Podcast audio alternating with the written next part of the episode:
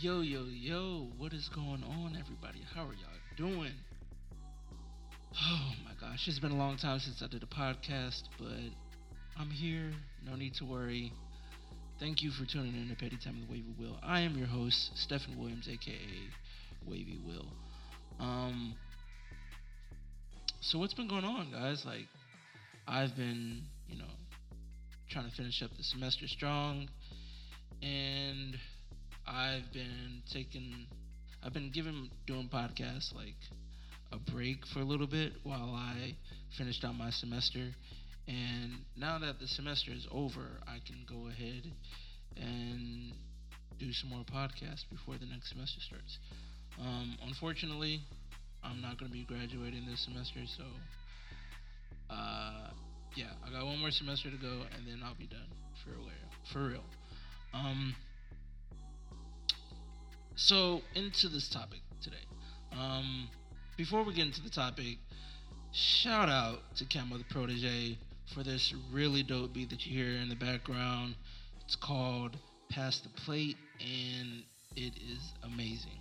It's one of the features and songs that I will be basically putting in all my podcasts. So shout out to Camo the Protege, and yeah, appreciate all the love and support that you've been sending me way out in Washington State. Uh, yeah. So, um, today's topic is going to be about something that has been really uncomfortable for people to talk about. Um, not a lot of people talk about it because it is such a taboo topic. But like how I feel on my show, like there is nothing too taboo to talk about. Like I'm not gonna be afraid to like sit up here and, and like bare my heart and soul and my life to everybody out there because that's what I choose to do. And I'm gonna live my truth by doing this and nobody's gonna stop me from doing that. So, um, today's topic, we're going to be talking about molestation. Um, according to Google's definition, um, molestation is sexual assault or abuse of a person, especially a woman or a child. Uh, it is the action of pestering or harassing someone in an aggressive or persistent manner. Um, a lot of us like know from either not necessarily personal experience, but like we know somebody who has been sexually assaulted. We know of somebody. If we don't know of somebody, we've seen it on TV shows like CSI Law and Order SVU. Like we've seen it. It happens. Um, it's not a good thing. It's it's definitely terrible and heinous, and it shouldn't happen. Period. Regardless of whether it's to women, to children, or to men for that matter. It doesn't matter. It is heinous and it is wrong. It shouldn't happen, period. However, there are reports out there and um, statistics that point to um, men being um, molested as well as women. Um, the statistics that I've seen um, on this website called onein6.org um, say that one in six men have been sexually abused or assaulted. Um, have found that at least one in six men have experienced se- sexual abuse or assault, whether in childhood or as adults. And this is probably a low estimate since it doesn't include non contact experiences, which can also have lasting negative effects. If you had such an experience or think you might have, you are not alone. So, like, I decided to do this podcast because there are men out there who have been taken advantage who have been molested at a young age. And parts of them don't talk out or don't speak out about it because they're too afraid to um, there's a reason why they don't speak out, and it's because some of them feel like it's part of their pride and they won't be heard or this or that. Whatever the case may be, some people don't speak out about. Even though people don't speak out about it, if we pay attention, there are always signs that tell us and show us that our loved ones are being molested or sexually abused or assaulted. We just have to pay attention to those, um, especially for children. Um, for adolescents, some of the signs that they may exhibit are um, having nightmares or problems without an explanation. Um, some may seem distracted or distant at odd times. Um, eating habits are changed. Uh, refuses to eat or loses or drastically increases their appetite. Um, or just like acting differently than what they normally would. Um, you just got to pay attention to the signs. That's all I need to say about that. Um, which brings me to the real reason why I decided to even do this podcast is because me myself, I was molested when I was younger. Um, hmm, I don't laugh about it because it's not it's it's not funny at all.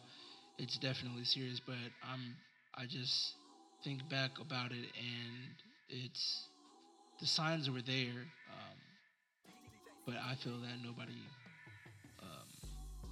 noticed the signs or nobody cared at the moment. Um, for my situation, I was about 12 or 13 years old. Um, I remember my dad getting remarried.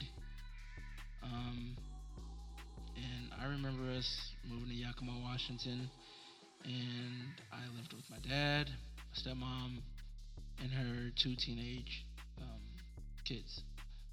Um, I was in a new place, new friends, didn't necessarily have any family, and I felt all alone.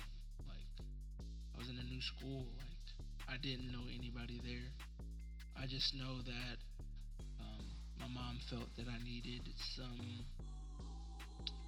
some stability and a father figure in my life. So she did what she thought was best for me by sending me to my dad.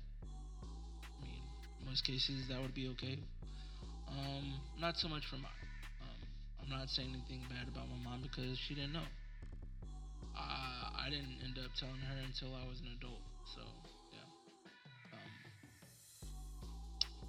I don't know. I just I just really felt alone didn't know anybody. I was brand new to my middle school, um, and I I didn't know what to do. Um, my dad was never there. Um, he was always off in Spokane, Washington. Um, so it was it was really tough. Like I felt like I was abandoned by the people who shouldn't have abandoned me. Um, and that like kind of made me have some resentment towards them, but we can get into that in, in a different podcast. Um, in the house we lived, I just, I just feel like I was Harry Potter, except that nobody came to save me.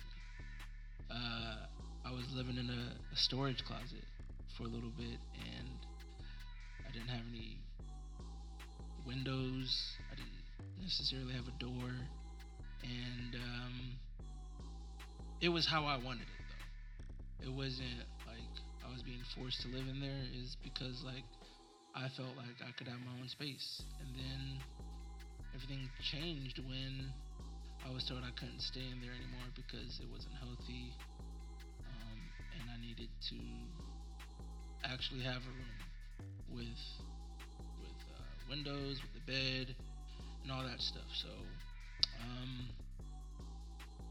my dad and my stepmom thought it best that my stepbrother and I shared a room together.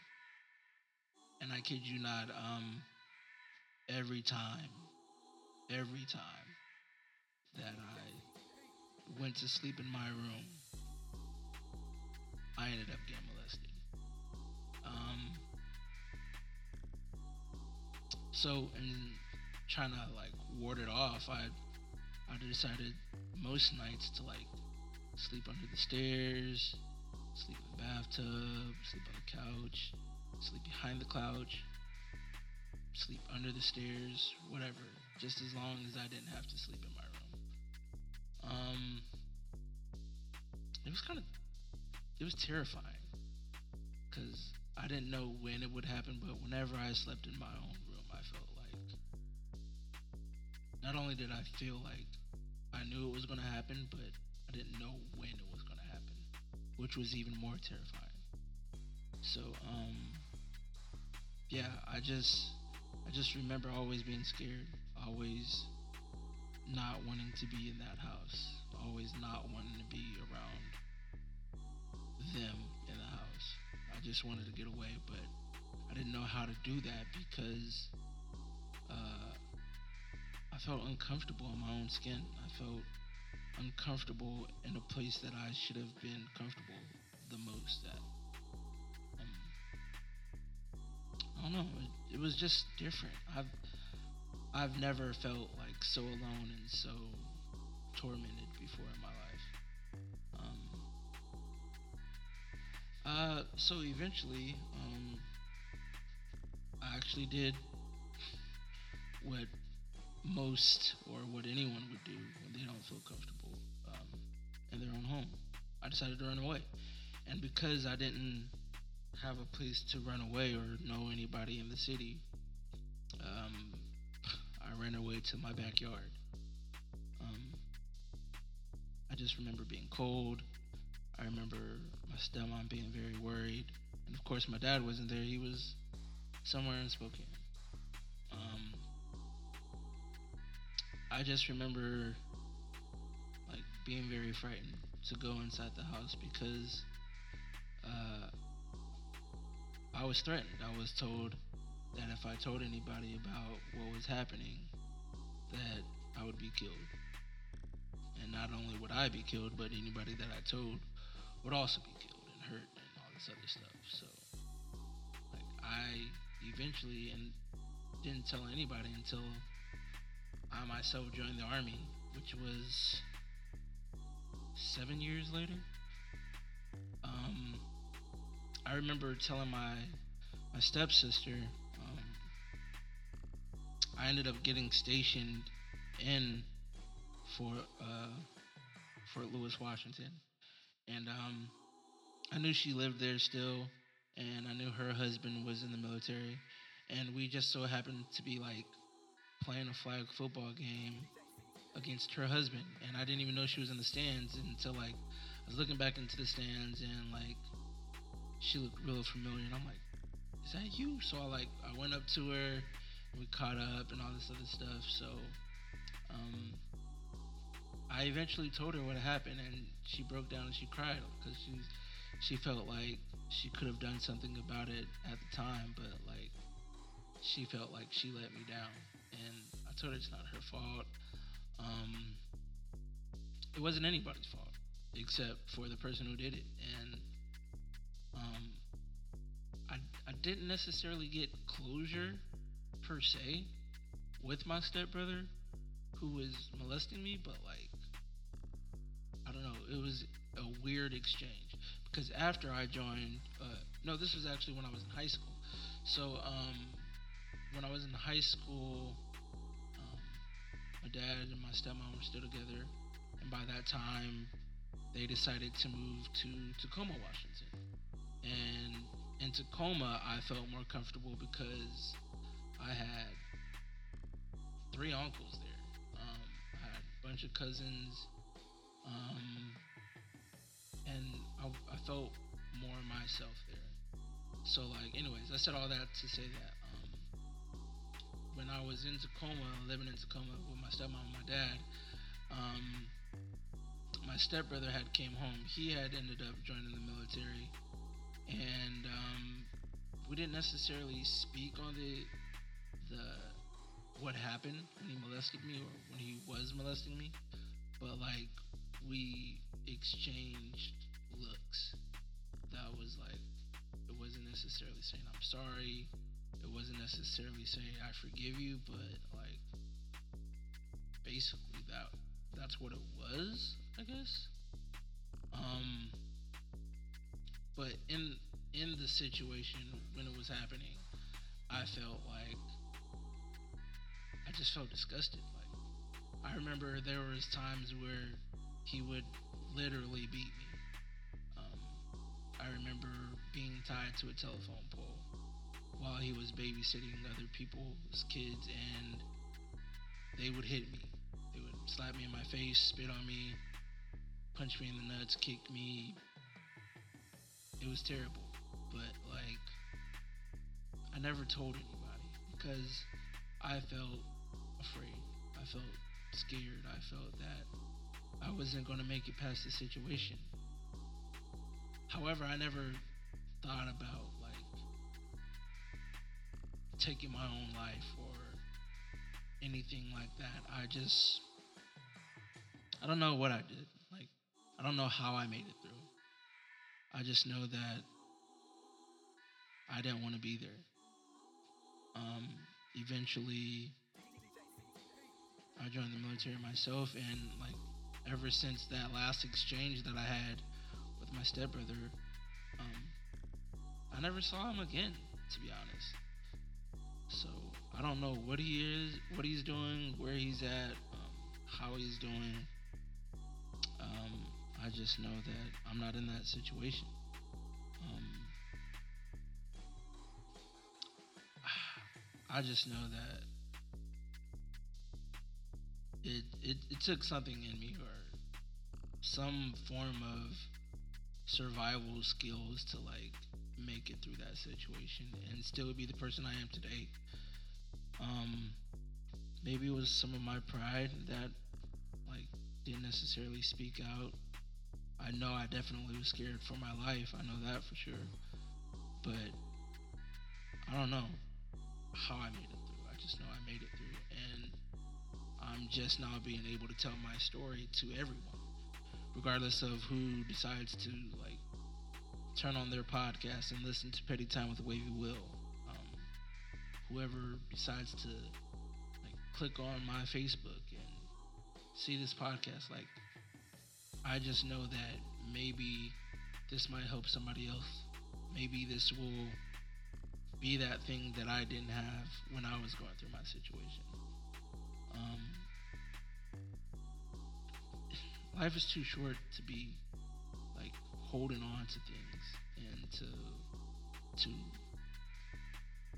not try to get past something. So my podcast for this particular episode is to